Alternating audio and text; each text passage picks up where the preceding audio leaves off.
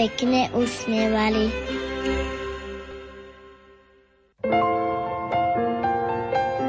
Rádio Lumen Slovenské katolícke rádio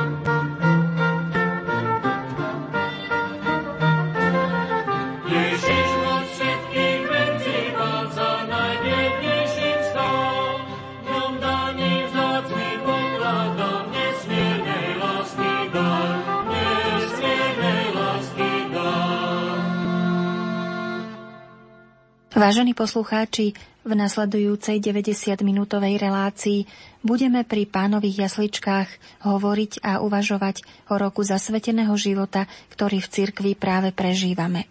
Ponúkneme vám mozaiku reflexí, úvah a zaujímavých svedectiev k tejto téme, ako podnety pre duchovný život a modlitby za nové povolania s hudobným sprievodom súboru Chorus Angelorum Ensemble pod vedením Egona Kráka vám budú z frekvencií Rádia Lumen robiť spoločnosť hudobná redaktorka Diana Rauchová, zvukový majster Matúš Brila a od mikrofónu redaktorka a autorka relácie Andrea Eliášová. Pokojné chvíle s Rádiom Lumen.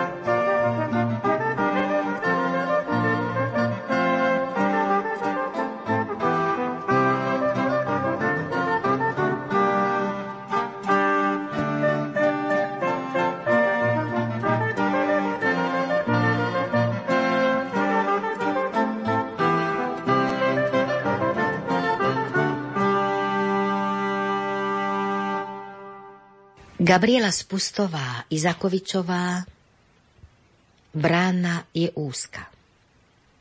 Brána je úzka. Neprejde ňou pícha.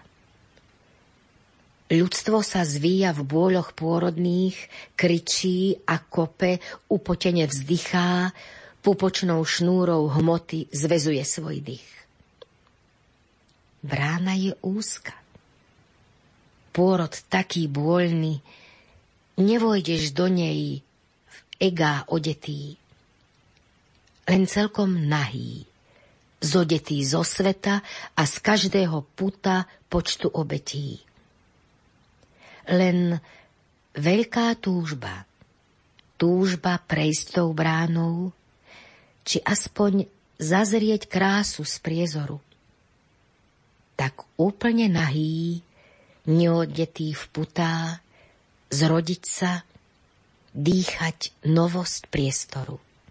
Hey,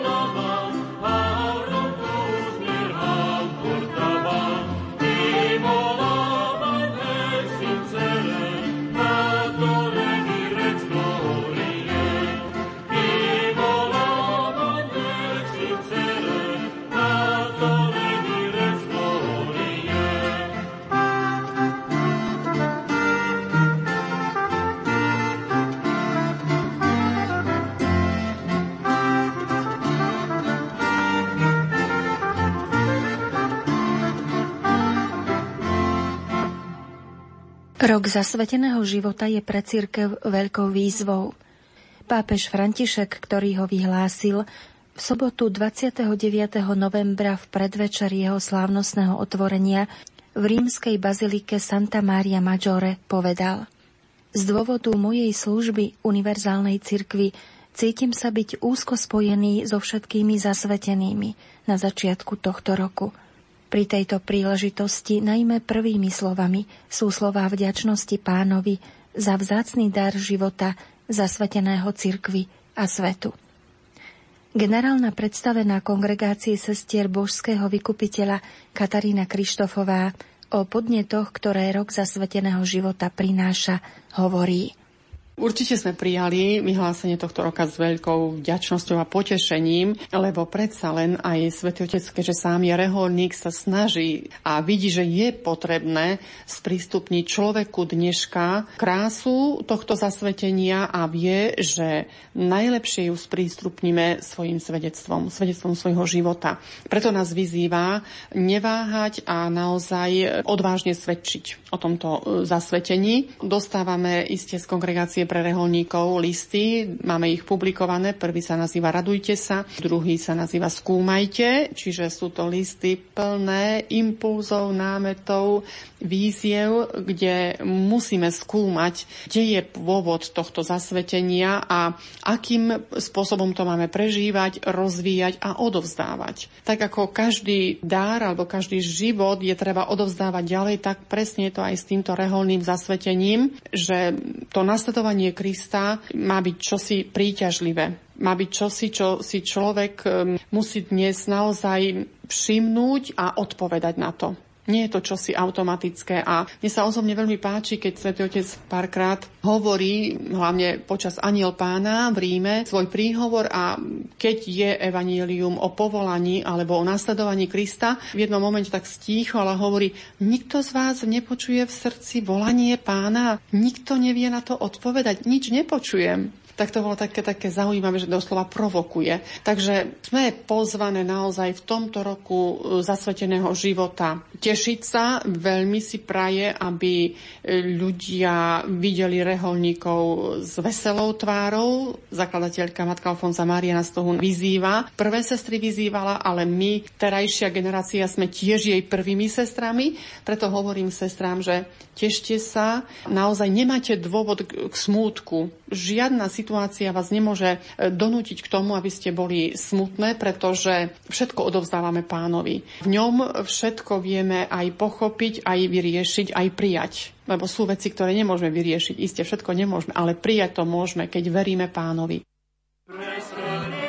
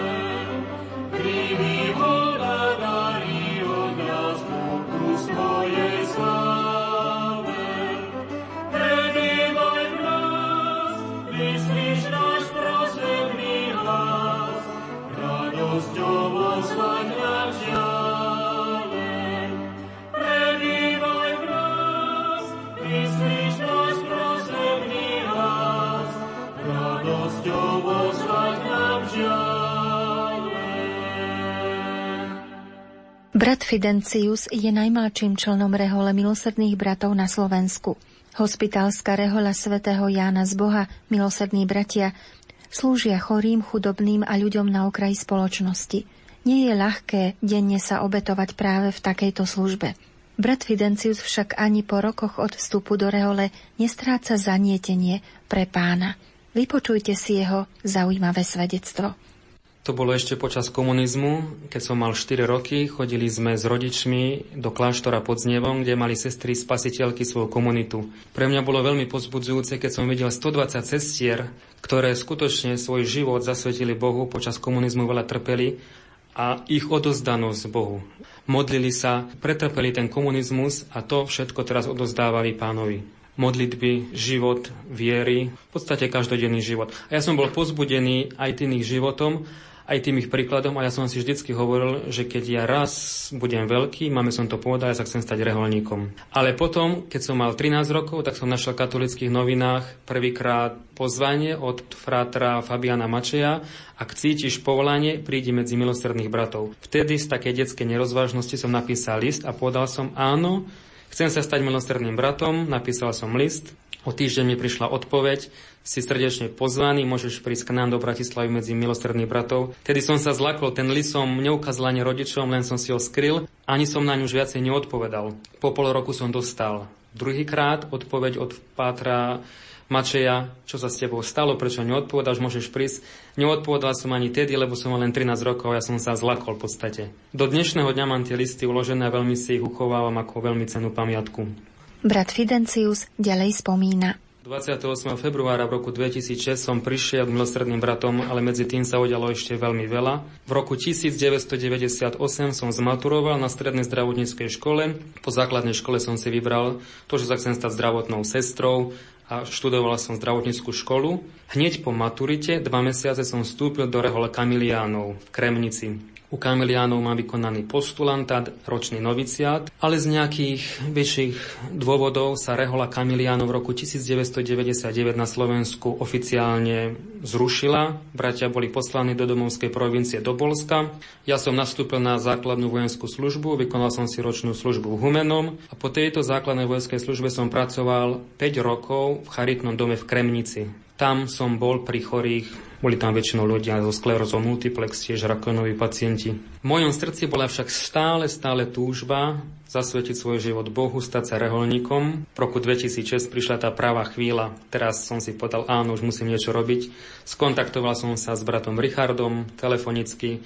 Dohodol som si pobyt, či môžem prísť na týždeň ako kláštor na čas do dnešného dňa som tu. Keď mám pravdu povedať, v ten týždeň, keď som tu bol, som sa cítil veľmi dobre. Po týždni, ako som prišiel domov, ja som plakal deň a noc som povedal, prečo sa musím vrátiť domov, ja som chcel ostať u bratov, ale bratia mi povedali, nie, to nejde tak rýchlo, to musíš ešte s odstupom času raz prísť do razy.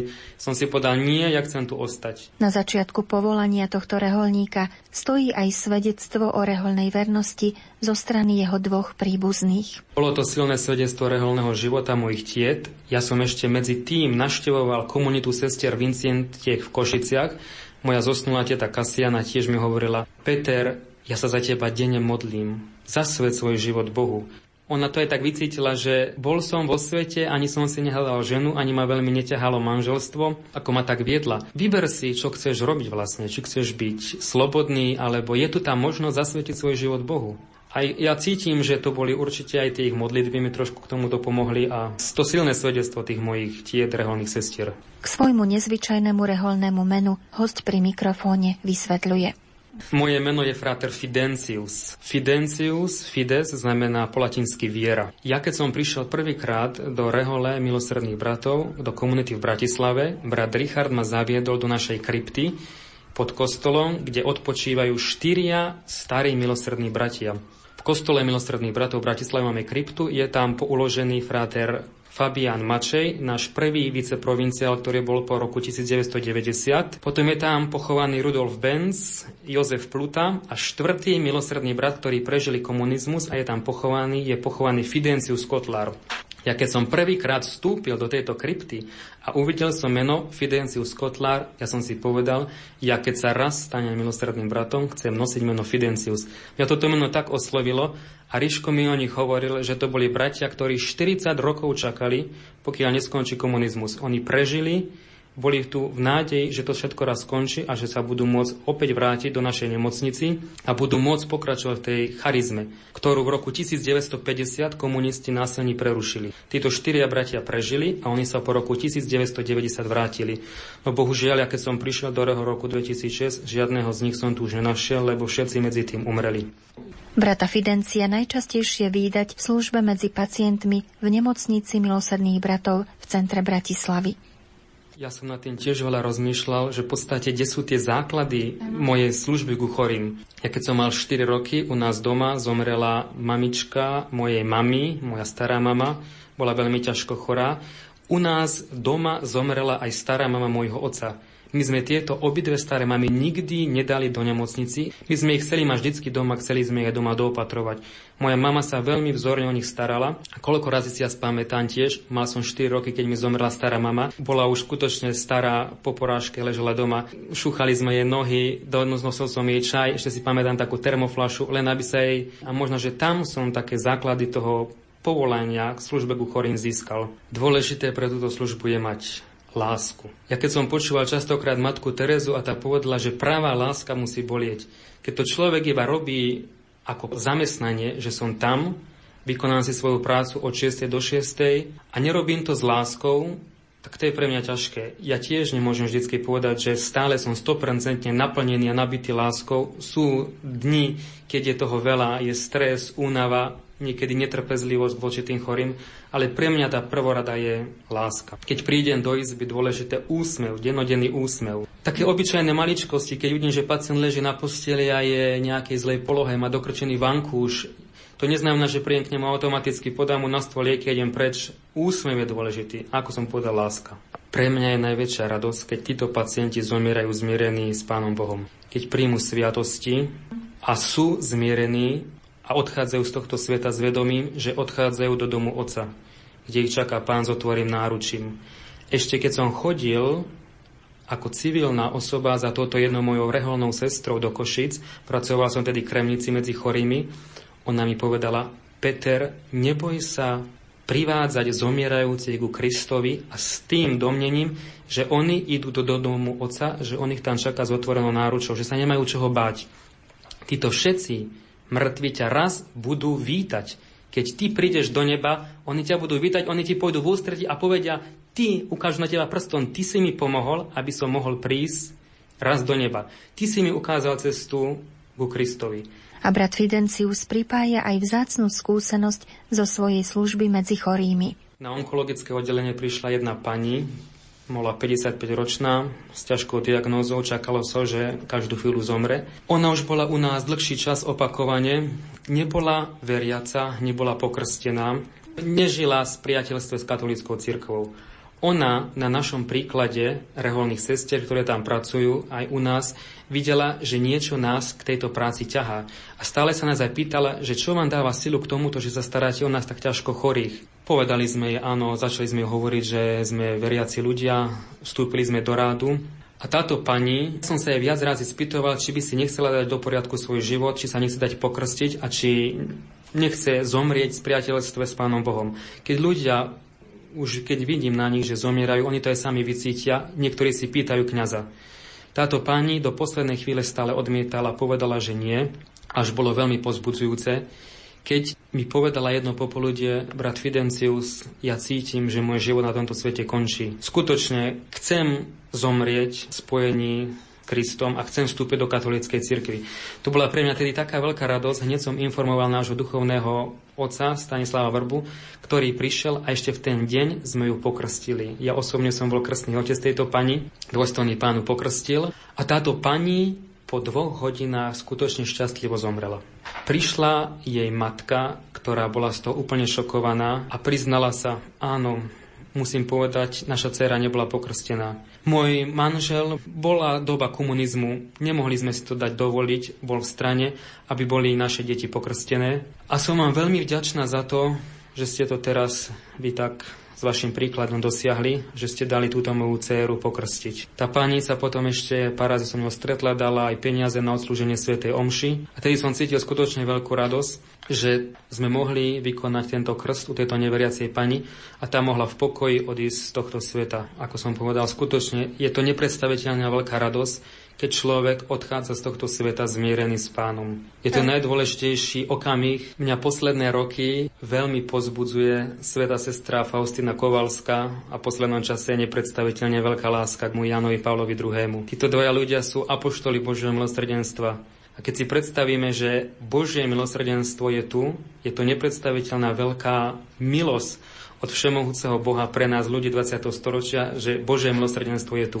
Ono tu bolo stále, ale teraz v týchto posledných 10 ročiach sa to tak dáva do popredia, že Boh je milosrdný. Rúženec Božieho milosrdenstva. Kto číta denníček sestry Faustiny a číta tam, keď sa pri zomierajúcom modlí, rúženec Božieho milosrdenstva, Boh by nebol Bohom, keby nebol milosrdný. Tam môže byť duša stratená, zavalená hriechmi od hlavy až po pety, ale všetko sa odpúšťa. Pán je nekonečne milosrdný a on dopraje to odpustenie hriechov. Áno, to teraz je tak teoreticky povedané, ale keď sme pri ťažko chorom pacientovi a on nikdy nepočul o tomto, tak si povie, no možno, že sú to také, teraz prepáčte zaviera, že bajky katolíckej cirkvi, že Boh je milostredný. Áno, ale dôležité je potom to naše svedectvo pre tých ľudí, že my to robíme s láskou a chceme im pomôcť. Na záver svojho svedectva milosrdný brat Fidencius dodáva. Každoročne slávime 8. marca sviatok nášho svetého zakladateľa Jana z Boha.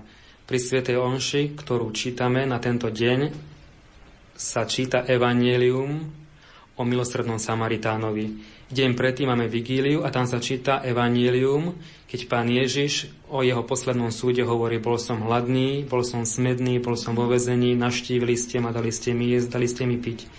Čo bolo pre mňa tiež veľmi pozbudzujúce a dôležité, keď sa hovorí, a čokoľvek ste urobili jednému z týchto najmenších miest ste urobili. Keď sa chce stať niekto milosrdným bratom, môže si uvedomiť aj to, že touto službou chorým slúži samému Kristovi. Je dôležité spraviť ten krok, áno, idem a môj život zasvecujem Bohu. Slúžim chorým, ale v tom chorom vidím trpiaceho Krista. Bude to nepredstaviteľná veľká radosť, ktorú si teraz nevieme ani tu na zemi predstaviť, keď my raz budeme pred ním stať a on nám povie, ty si mne celý život slúžil. V tom chorom som bol ja sám. Ty si mi obvezoval rany, ty si mi dával čaj, ty si ma krmil, keď moje ruky boli chromé, keď som nemohol chodiť. To všetko si robil mne. Možno, že my to teraz robíme tak automaticky. Áno, my tam vidíme chorého človeka, ale tam je sám Kristus. On tam leží a my sa o neho staráme. Čokoľvek ste urobili jednému z týchto mojich najmenších, mne ste urobili.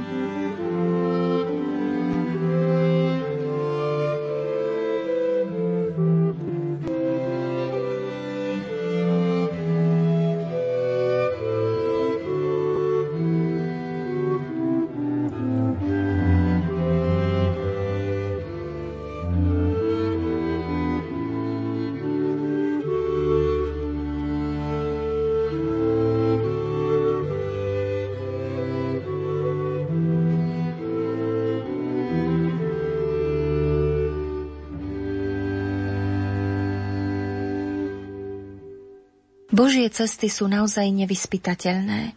Vstúpiť do rehole či kňazskej služby v neskorom, respektíve zrelom veku už nie je ojedinelé. Dnes dokonca pribúda tzv. neskorých povolaní. Je to aj prípad sestry Márie Rity Sovka zo Spojených štátov amerických. Napísala o tom. Po 26 rokoch práce v jednom podniku som dostala výpoveď. Mala som odstupné a rok voľno. Tú nedelu som šla na svetú omšu a kňaz práve potreboval pomoc. Povedala som mu, že mu budem chodiť vypomáhať. Predtým som chodila na svetú omšu len v nedelu – Takto som začala chodiť každý deň. Potom mi kňaz povedal, aby som s ním navštevovala chorých v jednom domove. Dovolil mi, aby som im nosila sveté príjmanie. S radosťou som obchádzala domovy pre starých i chorých aj niekoľkokrát týždenne. Niektorí ma pre moju modrú bundu oslovovali sestra, čo mi robilo veľkú radosť. Predtým som mala dobrý plat, dom s tromi spálňami, mnoho šiat, stále nové autá, stále som niekam cestovala. Dvakrát som bola aj zasnúbená. Zrazu som nič nezarábala a mala som predsa toľko radosti v sebe. Keď ma kňaz požiadal o prípravu birmovancov, neodmietla som. Potom nasledovala aj koordinácia adorácií. Najprv som sa zapísala len na jednu hodinu adorácie Napokon z toho bolo niekoľko hodín. Pán ma skutočne priťahoval. Keď ma v roku 1994 jeden priateľ pozval na púť do Venezuely, stali sa v mojom živote mimoriadné veci. Po návrate som sa zapísala do dvoch modlitebných skupín. V januári v roku 1997 ku mne na večeru prišlo 12 duchovných priateľov – Spolu sme sa dívali na film o svetom Františkovi a filmy o marianských zjaveniach. Keď všetci odišli, pri umývaní riadu som uvažovala. Keby som zajtra zomrela, aký účet by som zložila zo svojho života? K čomu ma Boh vlastne volá? Počas niekoľkých mesiacov dostala Mária Rita od Boha veľa znamení o jej duchovnom povolaní – Najprv sa nahnevala, argumentujúc. Som už príliš stará, aby som sa stala reholníčkou. Veď mám už 49 rokov. Ale tie znamenia boli také silné, že som v deň svojej 50 šla na adoráciu. A keď bola tretia hodina popoludní, povedala som Ježišovi. Už ma rok prenasleduješ s tým duchovným povolaním. Ja si naozaj myslím, že som naň stará, ale ak to naozaj chceš, Urobím to. Len mi daj ešte jedno znamenie. A ešte toho dňa ma priatelia vzali na večeru. Jedna priateľka, ktorú som predtým rok nevidela a ona netušila, čo sa odohráva v mojom vnútri, mi dala do ruky časopis, v ktorom bol článok o zrelých ženách, ktoré vstupujú do kláštora. Bolo 9 hodín večer. Tú noc som povedala Ježišovi, že vôbec nestrácal čas – 14-denná púť v Medžugorí priniesla ďalšie ovocie. Mária Rita povedala vtedy pane Márii, veď ma, nevedela ako odpovedať na Božie volanie. Duchovnou radou jej pomohol aj známy kňaz Františkán, otec Slavko Barbarič. No a dnes je sestra Mária Rita členkou kongregácie, ktorá okrem sľubov čistoty, chudoby a poslušnosti skladá aj štvrtý sľub – chrániť život od počatia po prirodzenú smrť. Vyznala sa. Moje povolanie je dar. Panna Mária zasadila semienko. Viem, že moje povolanie je jej milosťou. V komunite sa denne modlíme 4,5 hodiny. Svojimi modlitbami a pôstami môžeme zachrániť deti. Staráme sa aj o tehotné ženy a matky. Je to duchovné materstvo. Každý má svoje povolanie – Manželstvo je prekrásne, ale ja som svoje šťastie našla ako reholníčka. Končí svoje svedectvo sestra Mária Rita Zovka zo Spojených štátov amerických. Povzbudujme všetkých, ktorí hľadajú svoje povolanie na ich neraz kľukatej ceste k pánovi, modlitbami i obetami. Duchovné povolania stále potrebujeme.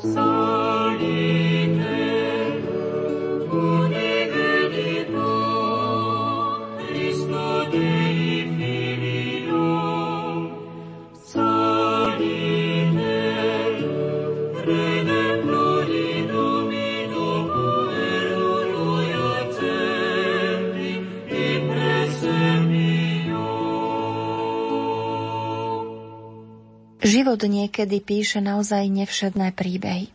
Tento, ktorý budete počuť, sa stal v cudzine. Veľké bulvárne magazíny o tom písali pred rokmi. Niekoľkonásobného vraha prepustili z dlhoročnej väzby.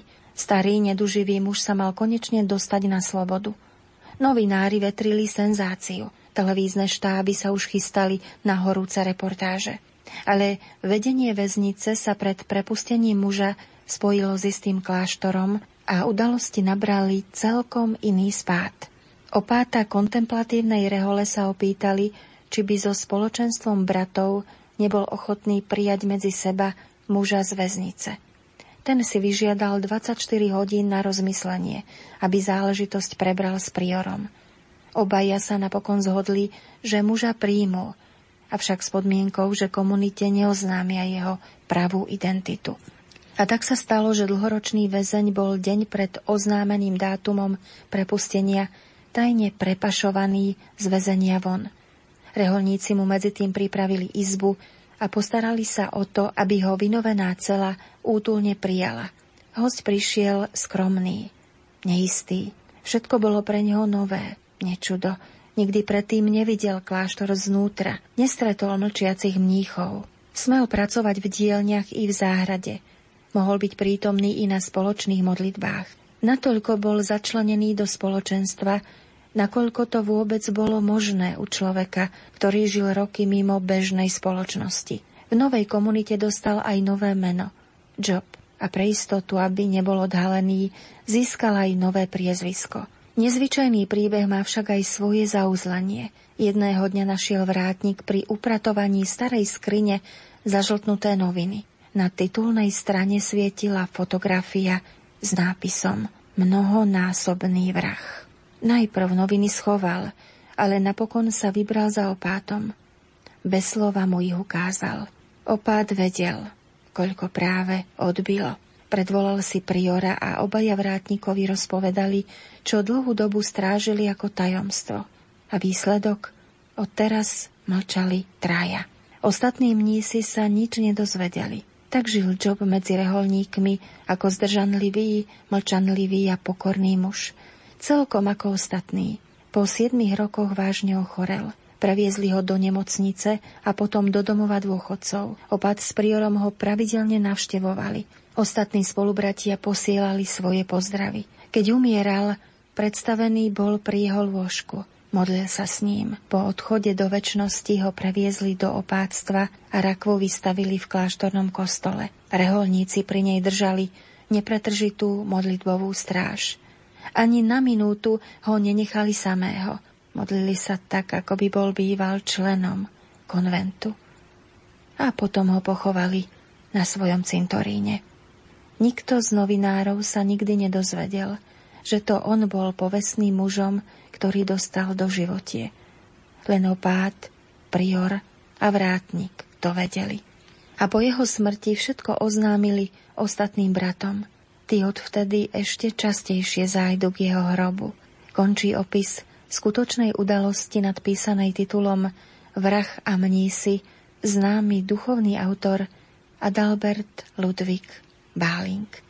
Podobný osud však nájdete aj pri cintoríne českých reholných sestier Boromejok v Prahe, kde je pochovaný muž, ktorý si medzi sestrami a kvetmi odpikával pokánie za predošlý život – Povestný lupič väzeň Václav Babinský, ktorý zomrel v roku 1876 po odpikaní 20-ročného trestu, nenašiel prijatie v obci, do ktorej sa vrátil. A tak mu sestričky ponúkli prácu záhradníka pri väznici, nad ktorou držali patronát. Tam sa bývalý väzeň zamestnal a žil ako pokojný občan pod menom Antonín Miller až do smrti – jeho hrob je na počudovanie stále navštevovaný a jeho obrátenie i osud stále vzbudzujú záujem. A propo, iba kúsok odtiaľto pracujú sestry Boromejky so ženami väzenkyňami, ktoré si pri nich odpikávajú ľahšie formy trestov v kuchyni, práčovni, pri ošetrovaní chorých v ich nemocnici. Boh naozaj zachraňuje duše rôznym a podivuhodným spôsobom.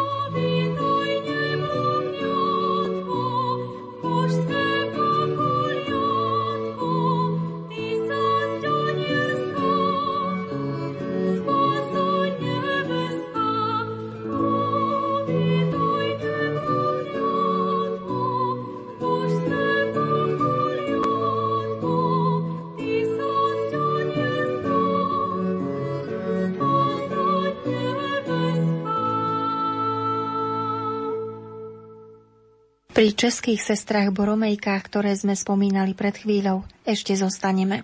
Nazrieme do ich kláštora v Prahe. Jednou z jeho členiek je sestra Brigita Čechová. V pražskom kláštore ma privítala svišná sestra v bielom pracovnom habite s jemným úsmevom. Keď začala rozprávať, človek nadobudol pocit, ako by vážila každé slovo. Prezradí, čo znamená v praxi žiť svoje povolanie tak, aby človek neupadol do rutiny. Na úvod stretnutia nám najprv prezradila, že v rodine nie je ako reholníčka výnimkou, pretože aj sestra jej otca bola reholnou sestrou Vincentkou. Okrem toho, sesternica jej otca bola Uršulínkou a najstaršia sestra jej mamičky sa stala zasa sestrou speciózou a pracovala dlhé roky v Pražskom Vincentíne, ústave pre mentálne postihnutých. A to aj napriek tomu, že sama bola zdravotne vážne handicapovaná. Myšlienka na reholné povolanie sa u sestry Brigity Čechovej objavila už keď mala 11 rokov. Zaspomínala si na jednu prázdninovú príhodu.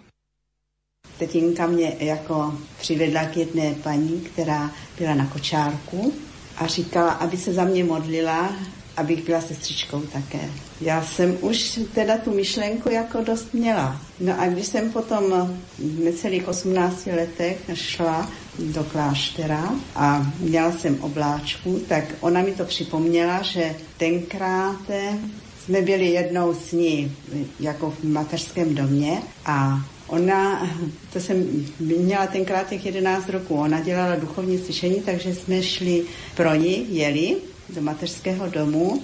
Přišla jsem tam jako těm sestrám představeným a říkali jako, že přijdu do kláštera a že se budu jmenovat po mamince Brigita. A když jsem měla pak tu obláčku, tak ona mi to připomněla, takže jsem to jméno dostala. Vstoupila jsem do kláštera 17. července 1949. Viete dnes po tých rokoch služby v kláštore práve u Boromejok povedať alebo pochopiť to, že teda prečo vás pán viedol práve touto cestou, prečo vás smeroval práve sem? Tak eh, jednak jsem byla zvyklá v tom Vincentinum na ty nemocné a ubohé, takže eh, mi jich bylo dost jako líto, tak jsem si říkala, že jim budu sloužit. A skutečně pak eh, my jsme měli nemocnice, pak ty ústavy sociální péče, tak v nemocnicích pak jsme odcházeli po 50. roce, takže my jsme pak skutečně u těch nejubožejších byli. Jednak to bylo ve Štemberku, tam byli tělesně i duševně nemocní, zase dříve menší děti, kteří dorůstali a do smrti tam jako zůstávali někteří, pak že jo, zestárli. Takže tam jsem poměrně byla asi 14 roků. Jinak pak eh, ještě jsem u těch nejubožejších byla v Hrabicích.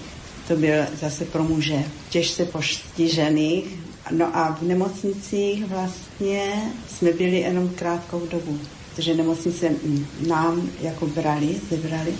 A keď to porovnáte, to obdobie totality, ako ste museli prežívať to povolanie a tú službu a potom zase ten prerod do tohto obdobia, keď máme teraz slobodu, čo je náročnejšie podľa vás? Byli sme hlídané a nesměli jsme jezdit také, že někam všechno hlásit.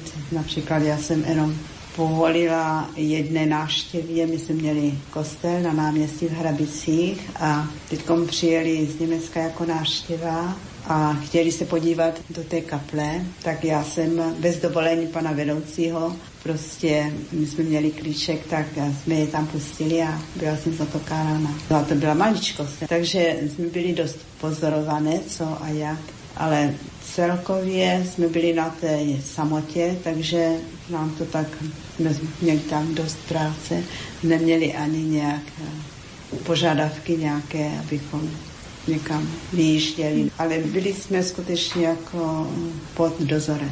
Podľa vás teda bola väčšia výzva pre vás tej službe v tom komunizme alebo dneska v tomto období, keď sa často hovorí, že tá spoločnosť niekedy žije akoby bez Pána Boha? Je to voľnejší, určite. Jako svobodnější, nejsme tak vázaní, nemusíme žít ve strachu. Máme jako svobodu, že se nemusíme někoho ptát, anebo někoho se bát, jestli nás vidí. A v tej službe dnes máte prípady napríklad nejakých konverzií, alebo že tí ľudia práve u vás cez tú vašu službu objavili tú vieru? Nedávno jedna paní, dobrá paní, tak jsem tak navázala jako po duchovní stránce, tak šla k svaté spovědi po 60 letech. Za tie roky v reholnej službe, za čo ste Pánu Bohu tak najviac vďačná? No za to povolání a za ty duchovní dary, protože rozhodně bych nebyla tak obohacená a nejenom pro sebe, ale pro celou tu církev jako v klášteře. Tam je určitý pořádek, kde je čas na to duchovno a ty ostatní jako povinnosti službu. Je to prostě rozdělené, takže my můžeme děkovat a opravdu jsme obohaceni. To duchovní je, ano, veľké bohatství. A bolo niečo aj ťažké, že ste s tým museli zabojovať a popasovať no, tak, sa? Um, zabojovat. Um, já jsem si vždycky říkala, když uh, jsem začala, tak um, pán Bůh dává takovou jako sílu. Prostě vytrvat. Musí člověk jako ty překážky a tak dále, tak vždycky za tím cílem, proč jsem vlastně stoupila a být za to dříve vděčná, než couvat, prostě vytrvat, vytrvat, nevzdávat se. Nikdy to nebylo tak těžké, aby se to nevydrželo. Třeba nějaký ty služby, anebo tak nějak. Co postrádáme, tak postrádáme dorost. A já bych jenom chtěla říct, když vidím děvčata, mladé děvčata, že aby se nebáli hřehole, že to je to takový jako krásný život, že je to služba bližnímu, kterou třeba nikdo nevidí, ale že se pracuje pro Pána Boha, pro církev, pro kongregaci, na které nám tolik záleží, aby pokračovala. Ale vy sa snažíte oslovovať aj dnes mladých ľudí, aby si cestu do Rehole našli. Som si všimla niečo na internete. Tak, ano, pořádáme jako takové eh, duchovní cvičení. Jenom se modlíme za vytrvalost, aby vytrvali snaží se, opravdu jako se snaží ty mladé sestry.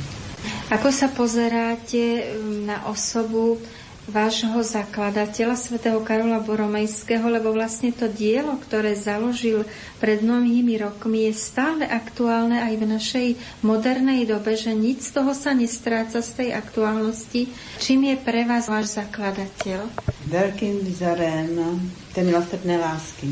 On jednak byl velmi na duchovní výši, byl to vlastně šlechtic, a snížil se, že třeba když eh, v době moru neštítil se těch nemocných, vlastně dal za to život.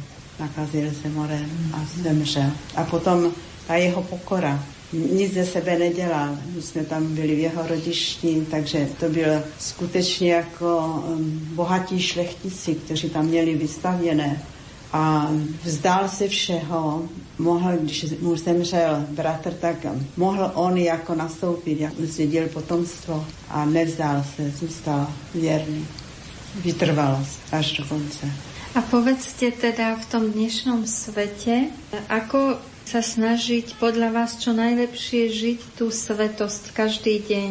Aká je vaša skúsenosť so svetosťou? Tak moje skúsenosť je taková, že se snažím o přítomný okamžik, jako že Pán Bůh je stále se mnou, doprovází mě, dává mi sílu, běžné věci, tak k věčici a slávě Boží.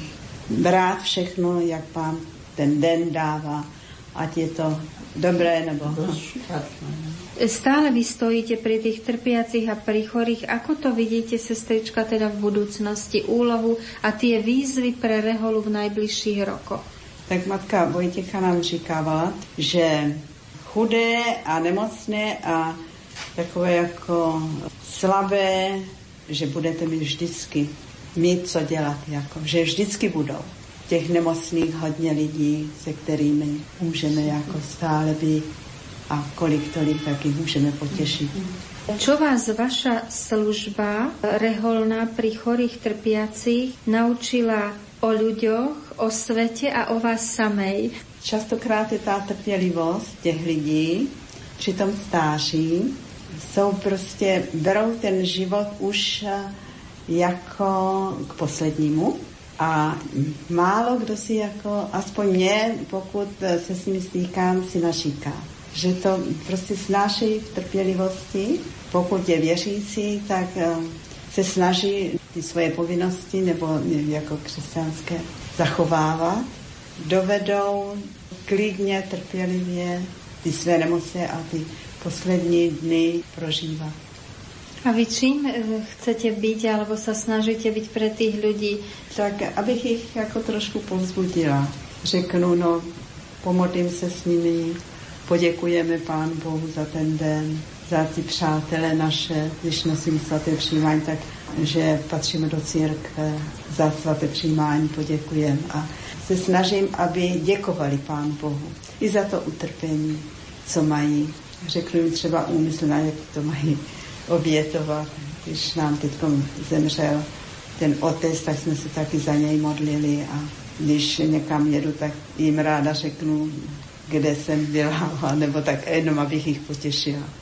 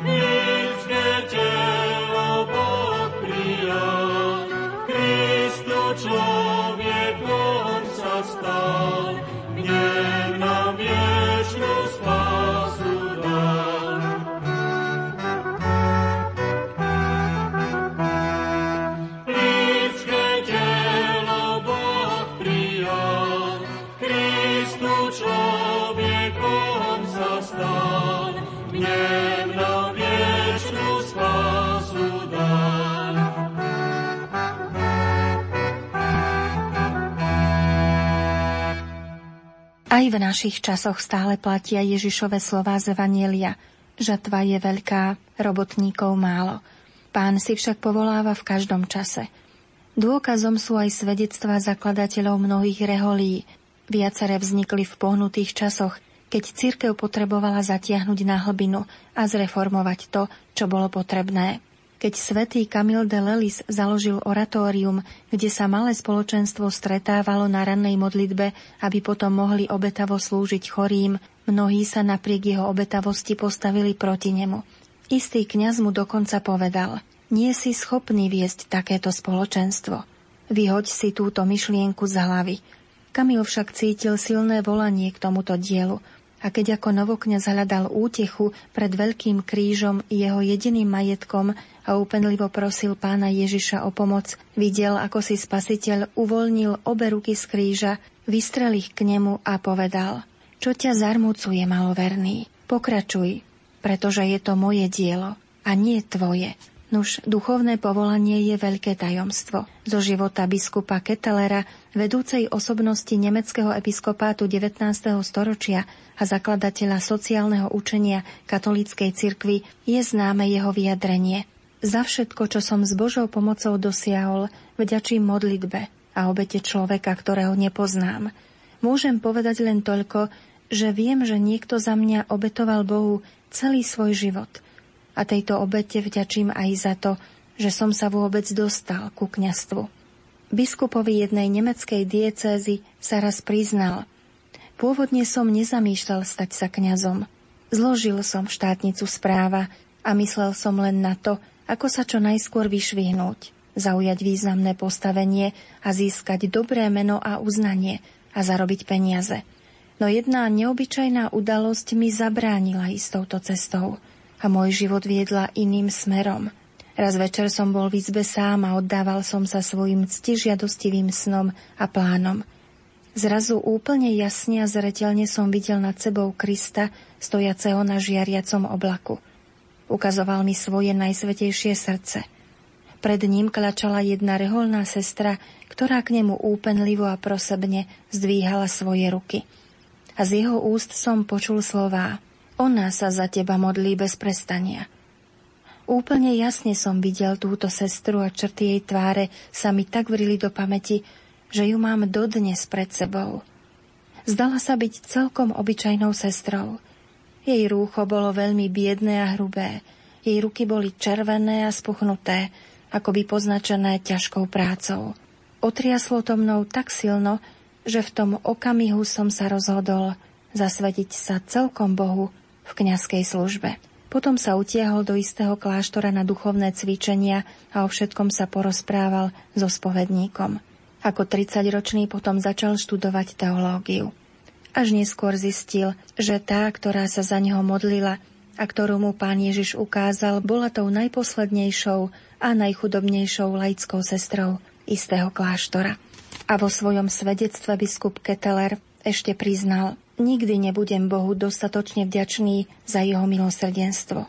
Keby som mal byť niekedy pokúšaný tým, že by som si mal pre určité úspechy a pre moje pôsobenie medzi ľuďmi niečo namýšľať, potom musím, aby som zostal v pravde, mať stále pred očami, že za to vďačím modlitbe a obetám chudobnej slúžky v kláštore. To, čo táto služobnica v pokornej poslušnosti Bohu a v seba zapieraní robí, je pred Bohom tak veľmi hodnotné, že jej zásluhy vzbudili cirkvi biskupa.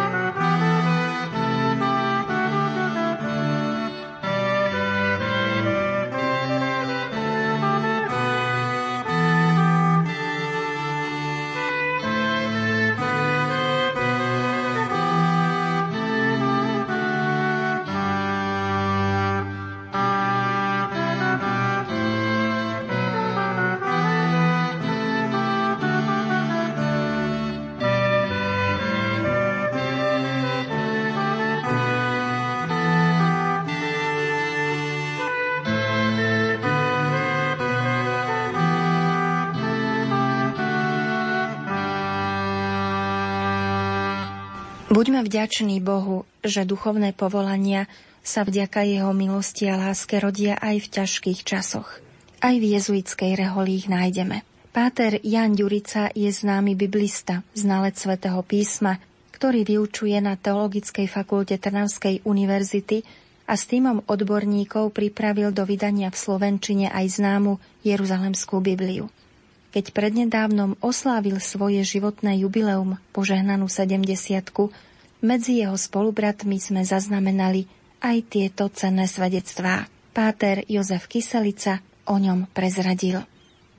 Ja hovorím, že Janko je mimoriadnou osobnosťou, lebo niektoré jeho postoje sa vymykajú bežnej logike. Napríklad jeho nesmierna dôvera, ako oplýva voči Pánu Bohu. To, čo je ľudský, sa zdá nemožné, alebo že je to tak vzdialené, že on verí, že sa to uskutoční. Lebo ja mám také skúsenosti s ním, ešte keď sme začali s písmom svetým, pred 20 koľkými rokmi. Už sa viacerí rozhodli, že už ho nepodporia, lebo že to je dlhý projekt a že na to nestačí jeden ľudský život a tak ďalej. A Janko má nezlomnú dôveru. To je jedna vec. A druhá, taká, kde sa človek zastavuje na tým, kde on berie energiu a silu. Toľkú vytrvalosť, že keď sa pustí do tej roboty, že neuhne z nej, aj keď sa zdá všetkým, že to je asi nemožná robota, tak on sa nevzdá a on ide ďalej. Ja tieto dve skutočnosti vidím ako dve významné črty jeho osobnosti. Janko je človekom, ktorý z duchovnej stránky vyoral takú veľkú brázdu aj v tej, by som povedal, pastoračnej praxi, činnosti. Spoločne sme ako si prežívali ten záujem a lásku k Svetému písmu, ktorá vyplynula z toho, že on bol celý ponorený do toho hnutia tej cesty neokatechumenátu, kde sú tri také dôležité veci, hovorí až tomu, že trojnožka. Slovo, liturgia, spoločenstvo a on naozaj bol úplne preniknutý týmto duchom tej trojnožky a, a to slovo ho tak držalo, že to sa odráža na jeho živote doteraz.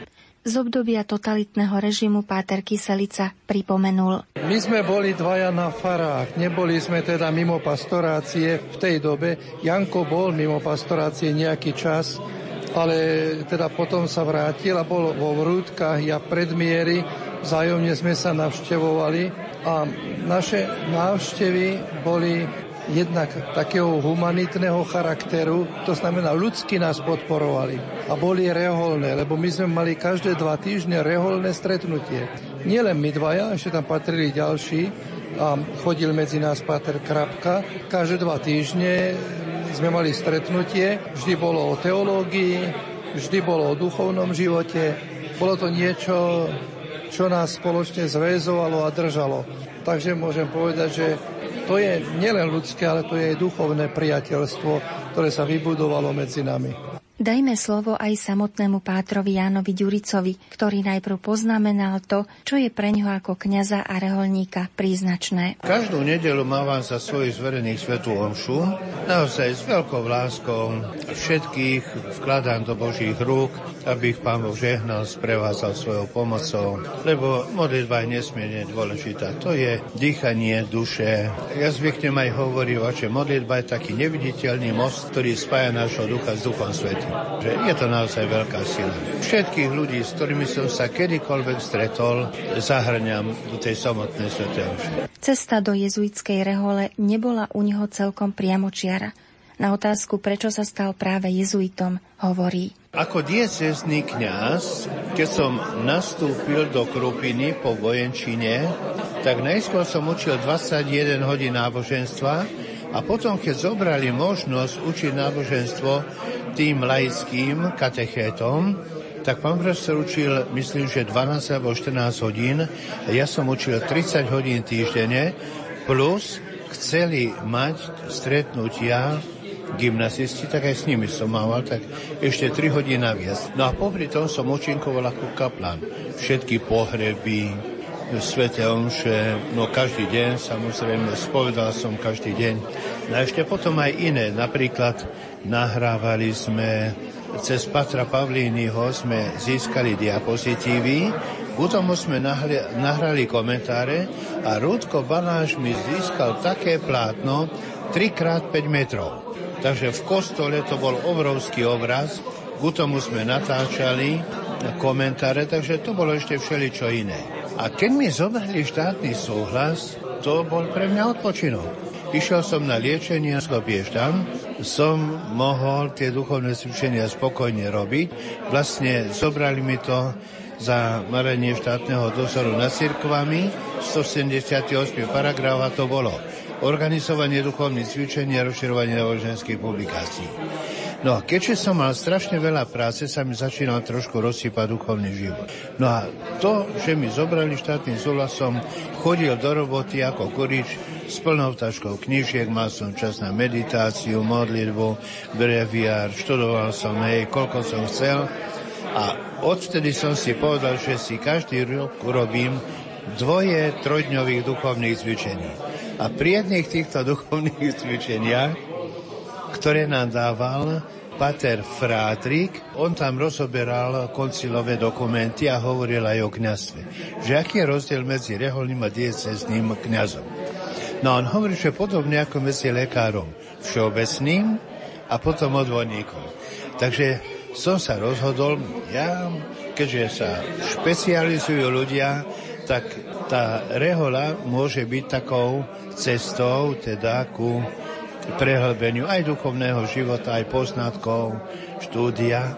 No takže toto bol motív, že išiel som za otcom Petrom Dubovským a hovorím, otec Peter, ja tak uvažujem, že bolo by dobre, hej, teda, že či by ma tí jezuiti nezobrali. No a k otcovi Petrovi som chodil veľa rokov na spoved. Tak hovorí, pôjdeme za patrom provinciálom. Tak sme išli, všetko sa urobilo podľa poriadku a prijali ma. No a začal noviciát. Práve potom sa zoznámil s pátrom Jozefom Kyselicom. On práve mal neokatechumenát, tam som sa zoznámil s neokatechumenátom. No a potrebovali sme ku tomu Jeruzalemskú Bibliu. Pán Boh toto všetko tak zariadil, že mi to vždy vyráža.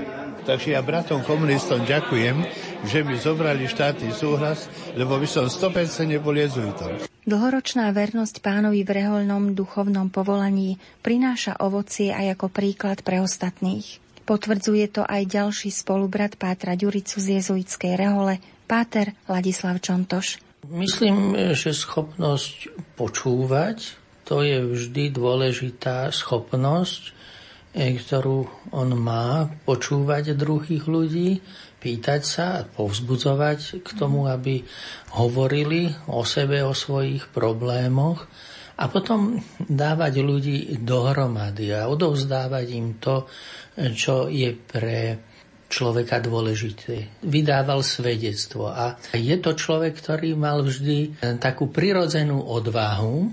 Nebal sa robiť to, čo vo svedomí a duši prežíval ako potrebné nečakal na nejaké lepšie časy. A to uh, sme našli v tomto taký spoločný hlas alebo spoločnú nôtu. On prežil to riziko, že mal dokonca aj súd a bol zbavený štátneho súhlasu na vykonávanie kňazskej činnosti, ale to ho nezlomilo a pracoval ako kurič a pomáhal ľuďom tak, ako tie okolnosti mu to umožňovali. A má radosť, ale tá radosť je taká tichá, jednoduchá. Je to radosť e, človeka, ktorý život naplnil životom. V tom živote nie sú prázdne miesta to, čo mu pán Boh dal, že nezákopal nejaké talenty alebo ich neodložil do šatky, ale spolupracoval s tou Božou milosťou a, a vždy s ňou spolupracoval. Napokon on to často e, vyjadrí, nie nám, pane, ale svojmu menu daj slávu. On sa tej Božej milosti otvoril a Boh v ňom urobil veľké diela. A toto myslím, že ho tak veľmi charakterizuje, že Boh je veľký v človeku, ktorý sa mu otvorí. Aj dielo toho človeka môže byť veľké ako Božie dielo. To Božie dielo, ktoré cez toho človeka on vykoná. A to myslím, že v tom je on veľký. A v tom je aj taká jeho pokora, taký mm, pokoj, že pracoval, namáhal sa, neodmietol nikdy spolupracovať s milosťou Božou. Je to podľa mňa taký život, ktorý je až po okraj naplnený.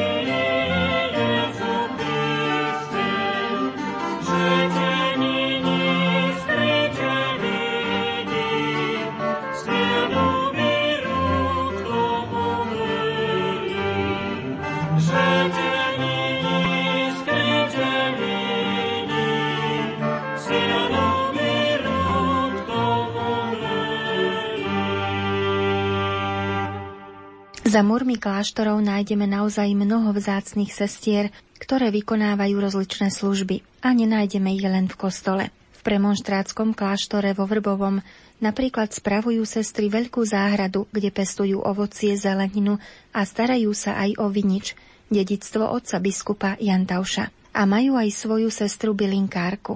O bylinkovú záhradku sa tu totiž stará láskavá sestra Gilberta.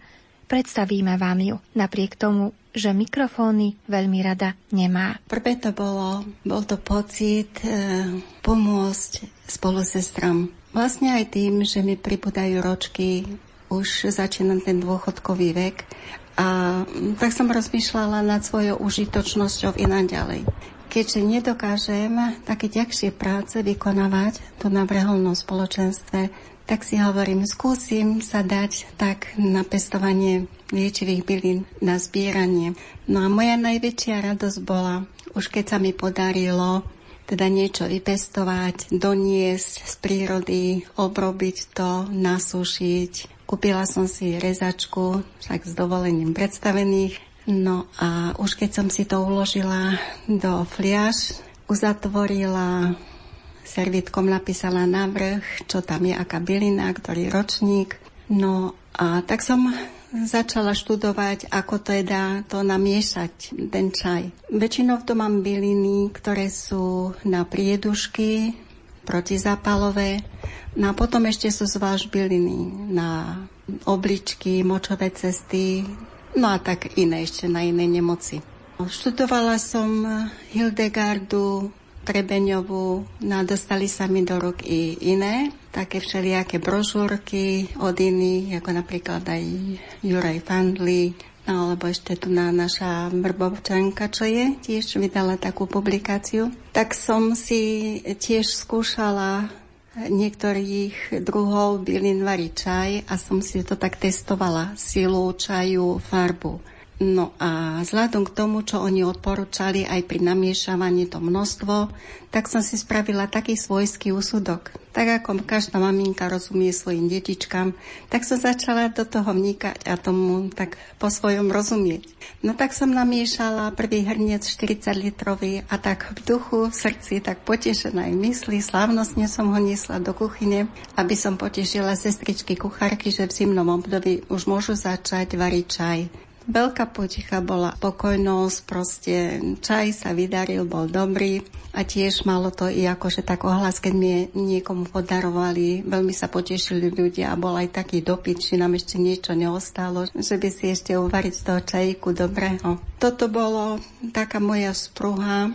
Mala som taký pocit užitočnosti, že urobím aj druhým radosť. No však popri tom vykonávam aj iné práce som na Bratnici, tiež zašívam pradlo v zimnom období. Také ešte domáce práce, upratovanie, niektoré rajony, pomáham pri nadoba v kuchyni. Sestrička Gilberta, máte aj také určité svoje nejaké obľúbené alebo už odskúšané miesta, kde radi zbierate tie bylinky a musia sa pritom dodržiavať nejaké špeciálne pravidlá? Riadím sa tým, že kedy mám čas, potom pozerám, aby bolo slnečno, potom si hľadám nejakú spoločníčku na to, prípadne na zavezu.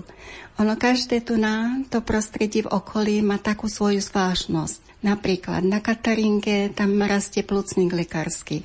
Smerom na Nové mesto tam je veľa prposienky. A potom tu na pookolí dechtice tam je trezálka, repík, trošku aj skorocel, materi dušky je tam veľa. Takže každé toto miesto má takú svoju zvláštnosť. Kočín, tam je jahodový list, tiež aj skorocel. Pri hrade vo Vrbovom tu nám máme prasličku, aj skorocel, čakanka, Smerom na prašník, tam sú tiež nejaké také bylinky. Keď sa človek trošku rozliadne, tak nájde. Len som proste bola tak prekvapená, že tu na v tomto kraji od túto okolí Vrbového nenašla som alchemilku. Ale boli sme v Litmanovej a tam plno po tých lukách sama alchemilka. A sestrička, prezrate, čo vás naučila táto práca, ten kontakt s bylinkami, o samotných bylinkách, o prírode, o človeku? Dalo mi to taký vnútorný jas a radosť a toto snažím sa vsúvať i medzi spolosestry, tú spokojnosť i pri modlitbách, i keď niekedy som aj veľmi unavená, ale proste ten dobrý pocit, že robím dobro a dobro iným, ma teší. A sestrička, prezrate z toho, čo ste sa všetko naučili o bylinkách, že máte taký nejaký svoj obľúbený čajík alebo obľúbené čajíky, ktoré si robíte najradšej, alebo sestrička? Pre spolusestry máme taký spoločný len pri Jeduškovi. Je to taký upokojujúci, ukludňujúci, totiž tam je vyše 20 druhov bylín. A dávam to tak akože tak hm, na také hrstky, proste z každej tej bylinky také určité primerané množstvo. Tento dávam ako do spoločenstva a potom sú ešte na tie ladviny, na žalúdok, napríklad púpava, celá púpava, to je úžasný zázrak, že ako dokáže pôsobiť na žalúdok, odkysličňovať, odhlieňovať proste celú osobnú, celé ľudské telo. Potom napríklad je dobré repik lekársky užívať, to je úžasná vec na žlčník, na žalúdok, tiež na travenie. Vypila som tri šálky repíku lekárskeho a mala som pocit, ako keby celé moje vnútro omládlo, ako keby som mala tak okolo 30 rokov. Takú ľahko som cítila. Si hovorím, o, oh, ty si zázračný. No a potom aj ten urologický, to mám asi tak, čo sa schopím, nazbierať asi 5 druhov bylín, ale úžasne krásne voňa a je veľmi dobrý napríklad náš eh, domáci páter, ktorého tiež takto liečím a Pater Arnold Puchy, tak si veľmi pochutnáva, ako na tom čaji a vždy je spokojný. Bola by som rada, že keby bolo čo najviac ľudí takto pre túto vec oduševnených, aby sa o toto starali, o tie bylinky, pretože ja im veľmi verím. Isté, opierame sa, opierali sme sa o medicínu, o lieky, ale cítim, že tie bylinky sú nad, nad touto medicínou. I keď akože potrebujeme niekedy, že i ako zákrok a pomoc mm. od lekárov, ale mnohokrát si môžeme my sami pomôcť týmito bylinkami. Dodáva pomáhajúca sestra Gilberta z kláštora premonštrátok vo Vrbovom a pripája ešte jednu svoju cennú skúsenosť s bylinkami. Boleli ma veľmi klby, už som nemohla ani poriadne chodiť, už si hovorím, no konec mojim dovolenkám do rodiska. No našla som jeden taký dobrý recept, ktorý pozostáva hrstky fialiek, kvetu fialky, listkov z rozmarina, tiež hrstka a zaliať francovkou bielou. Nehať vyluhovať také dva týždne a s tým výluhom potierať bolavé klby. No zázrak. Prvú noc som síce nespala, všetko to šlo ako do hĺbky kosti, prenikalo, ale na druhý deň som bola, ako by som mala 20-30 rokov, aké by som omládla. Bole sa stiahla, tak si hovorím, eh, budem študovať a budem sa tomu ešte ďalej venovať a rozvíjať tieto svoje možnosti. Sestra Gilberta je v kláštore užitočná nielen svojim spolusestrám, ale jej čajíkom a bylinkám sa tešia aj mnohí ľudia nielen z bezprostredného okolia. Aj takáto nenápadná služba prináša veľa dobrého ovocia.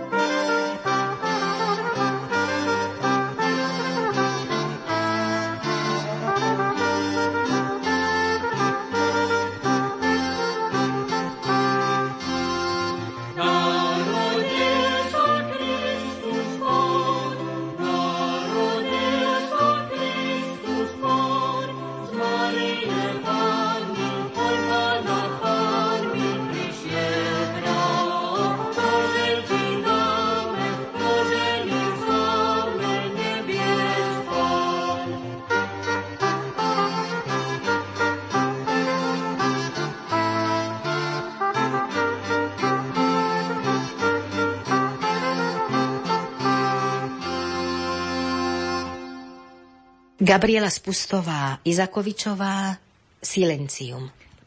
Sticha sa rodí, sticha povstáva, až z hĺbok bytia plameň múdrosti vrie sa do kostí a napriamuje chrbát. Silencium. Kyslík vznešených duší, čo s múdrosťou sa hrajú na okraji svetov a dvíhajú ľudstvo z prachu zvieracieho pachu k výškam nesmiernosti.